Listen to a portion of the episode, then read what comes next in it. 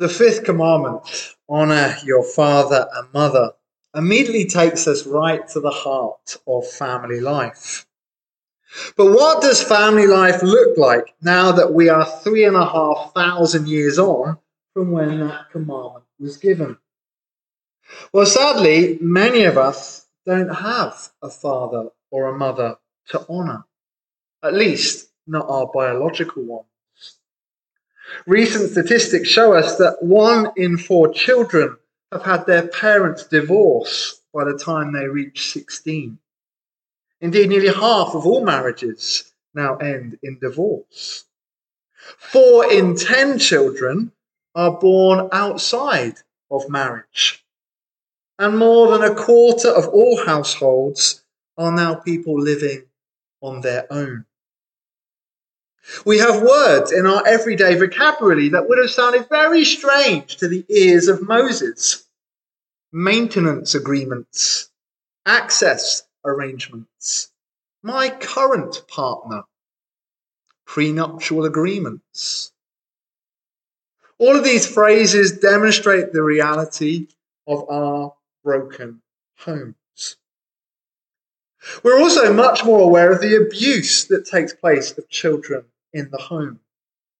Sadly, statistics tell us that if a child experiences just four occasions of either neglect or abuse or violence, they are 30 times more likely to experience mental health issues later in life. Now, of course, we don't need facts and figures to prove this to us. So many of us have witnessed the pain of family breakdown with our own eyes. We have seen it happen to friends and family and neighbours, and some of us here have had it happen to us. And I want to say right at the start of this sermon that if that is your experience, I'm really sorry. I am really sorry for the pain that you have experienced and the damage that has been caused. And I want you to know that you are loved by God and you are loved by us. And you will always be welcome in this church family without judgment. And I hope that by the end of this sermon, you're not going to be further hurt because somehow your family doesn't match up to the expectations of others.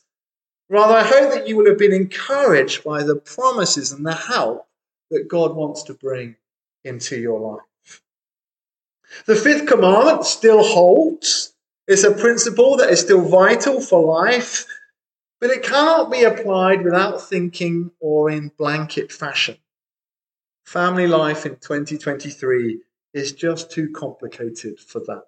And I'm going to try hard to find some nuance as we journey through this together. I want to begin by giving an overview of what the Bible says about family life. And there are three things that I'd like to make clear. Families are a gift from God, but sadly, families are also always under threat. And as a result, God has shown us that He wants to help family life. Let's take one of those at a time. First of all, then, families are a gift from God. As the creator of all, God designed families and He gave them to us. They were His idea. And I think there are three great claims that the Bible makes for the benefit of family life. First of all, living in families teaches us the very essence of what it is to be human. The early chapters of the Bible, which poetically describe God creating the world, tell us that God made human beings specifically to relate to others. Indeed, He has shaped us for relationships. Adam and Eve were formed to be perfectly compatible with one another. Humanity in general were made to be in relationship with God. We are incomplete without Him. And what this means then is for a human being to reach full maturity, it's not about how much knowledge we have or how strong we have become. It's about how well we have learnt to be with other people. And where do we learn that skill most of all? in families. In the Bible, families are the God designed structures where we learn to understand ourselves and how to relate to others. Families teach us how to communicate, to forgive, to be patient, to celebrate, to respect, to love, to make peace, to sacrifice. Families are the principal location for us to grow as human beings. Second, families in the Bible are the natural location for children to learn about God. Deuteronomy 6 is a chapter in the Bible that directly follows on from the recording of the Ten Commandments. And in that chapter, we read these verses in 6 and 7. These commandments that I give you today are to be on your hearts. Impress them on your children. Talk about them when you sit at home and when you walk along the road, when you lie down and when you get up. In the Bible, the family was to be the place where the knowledge of God got passed on to the next generation. In fact, it was to happen there even more than it did at church.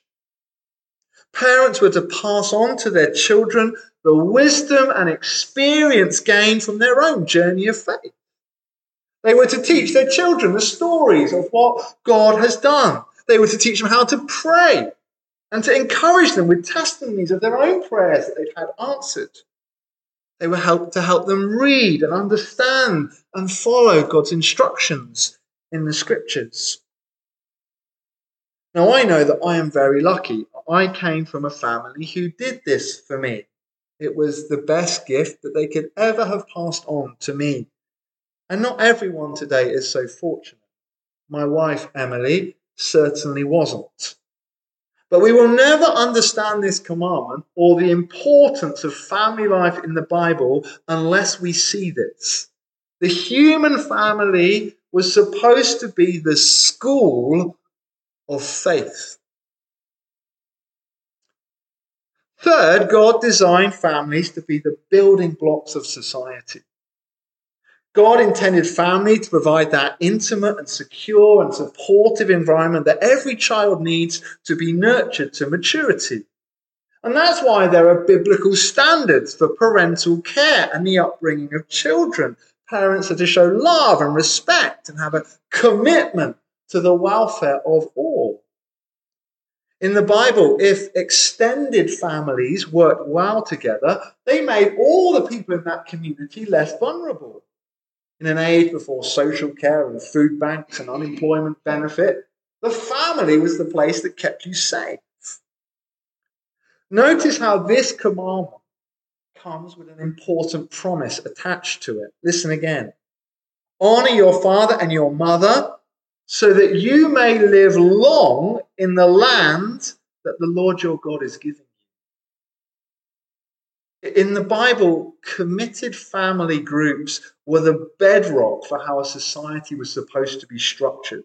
The bond between parents and their children was what held everything else together. And God promises that if his people make the effort to work at family life, they will see the practical benefits in the years ahead. Not just for them as individuals, but for the whole nation. So in the Bible, families are a gift from God, a great gift. They, they teach us how to be human, they teach us about God, and they build a successful and compassionate and just society. They are a very good thing, a wonderful piece of God's design. But having said all of that, the Bible is not naive. The Bible is equally clear that these good human families are always under threat. As we listen to those statistics at the beginning of this sermon, it would have been very easy for us to think that there is a huge gulf between life today and life in the Bible. But the truth is that Moses' day was hardly the golden age of family either. The Bible is actually quite unflattering as it describes human families. In fact, some of them are as spectacularly dysfunctional as those we see on the TV soaps today. Just think of some of the following. Adam and Eve's family relationships broke down so much, one son murdered another one. Jacob had 12 sons from four different women, and some of those women he clearly loved more than the others, and that fostered a chronic insecurity within the children. And then Jacob went on to favor one of those sons above all of the others, and that screwed up his children even more and led to Joseph being sold off as a slave. Once great King David had committed adultery, his family fractured apart. It literally never knew peace again. King Solomon, with his 700 wives and 300 concubines, was just about the worst example of a family man you could possibly imagine. His legacy was the wrenching of Israel apart as his family descended into war. You know, not every story is included in the Bible so that we admire it. Many are included so that we learn lessons from them. Lessons on forgiveness and humility and commitment. And the Bible shows us that making a family work is hard. It's really hard, and it always has been. There is always another challenge coming round the corner that will threaten our family unless we deal with it well. And honestly, if we keep our family together, it will be the greatest achievement of our lives. Families are always under threat. And when we stop working at them or take them for granted, things go wrong fast. And that's why there are so many instructions in the Bible about family life, because God is trying to alert us to this. God intended families to be this powerful source of good, to be places of belonging and trust and learning and love. Yet when they go wrong, it's that same power that makes them the sites of long lasting bitterness and hurt. That's not God's fault. That's our fault. And the Bible has given us plenty of warning. So God gave family as a gift to us, but those families are always under threat from human sin. There is one other thing that the Bible repeatedly says about family life, and that is that God wants to help us with it. The encouraging news is that God doesn't just give commandments like this one and then look on frowning when we mess it up. No, God gives the command and then actively gets involved to help us keep it. First of all, the Bible says that God has set an example for us. God could not have given any greater endorsement to parenting than to be happy to be considered a parent himself. And that is how the Bible pictures God, isn't it? He is the model father who cares and nurtures us all. Jesus referred to God as his Father. He taught his disciples to pray the same. Our Father who is in heaven, he said. In fact, Jesus went even further than that. He called God Abba, which in Aramaic is roughly equivalent to our dad. God is our holy, heavenly dad. Now, many people today have real difficulty thinking about God as Father. And that is because of their experience of their own father.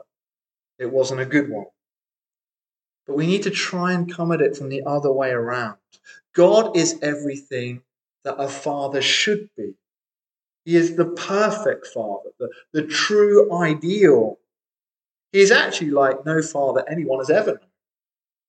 When we look at him, we see someone who is always good, and always faithful and always true, someone who's trustworthy, someone who can be relied upon. And God especially wants to love and parent those who have been damaged and broken by their experience of human family. God helps us in family life by setting us the example to follow. When we look at Him, we begin to understand how we are to behave in the family context we learn how to love from a real life role model. The second way that God helps families today is with the power of forgiveness. Of course, all human families, even the best ones, at some point fall short. Words will be said, actions will be done that hurt and cause offense. And we will all need to know the forgiveness of Jesus for our part in that. Yet as we experience the forgiveness of Jesus for ourselves, we simultaneously become more equipped to forgive others. Those who know how much they've been forgiven themselves will find in their hearts the ability to forgive their parents and to forgive their children and to forgive their siblings and to forgive their spouses when they've been hurt by them. Jesus is the source of forgiveness, the, the provider of healing, the inspiration for change that every family needs. And finally, God helps families by giving us power. You know, every family member needs wisdom and patience and guidance at times. And in the Holy Spirit, we find just that. In Ephesians uh, 5 and 6, there's a whole lot of teaching on the moral duties of husbands and wives and parents and children. It goes on verse after verse after verse. It can all seem a little daunting. But then you look at what that whole chapter is preceded by, and it's a powerful instruction. Ephesians 5:18. Be filled with the Spirit. Be filled with the Spirit. God gives us his spirit to equip us for family life. In fact, it's only with the Holy Spirit's power that we can possibly hope to live out God's pattern for families and overcome the threats that are going to come our way. So that brings our overview of family life in the Bible to an end. I, I thought it was quite important for us to see that Families are a gift from God designed to bring us up and nurture us in the faith and build successful societies. Families are always under threat from human sin. That is nothing new. It has always been the case. And it's precisely because family life is so hard that God wants to help us with it. He set the example and poured out his forgiveness in Jesus and his power in the Holy Spirit. Now, now that we've seen that, I want us to tackle the fifth commandment itself. The fifth commandment is honor your father and your mother. Honoring our parents means giving them value, giving them respect. It means esteeming them, even if we disagree with them. Now, this commandment doesn't mean that we automatically obey everything they tell us, even if we know full well it is wrong. This commandment doesn't mean that we should stay in a situation where we're being abused by our parents. It should never be used to silence a victim. And this commandment also clearly applies to more than just our biological parents.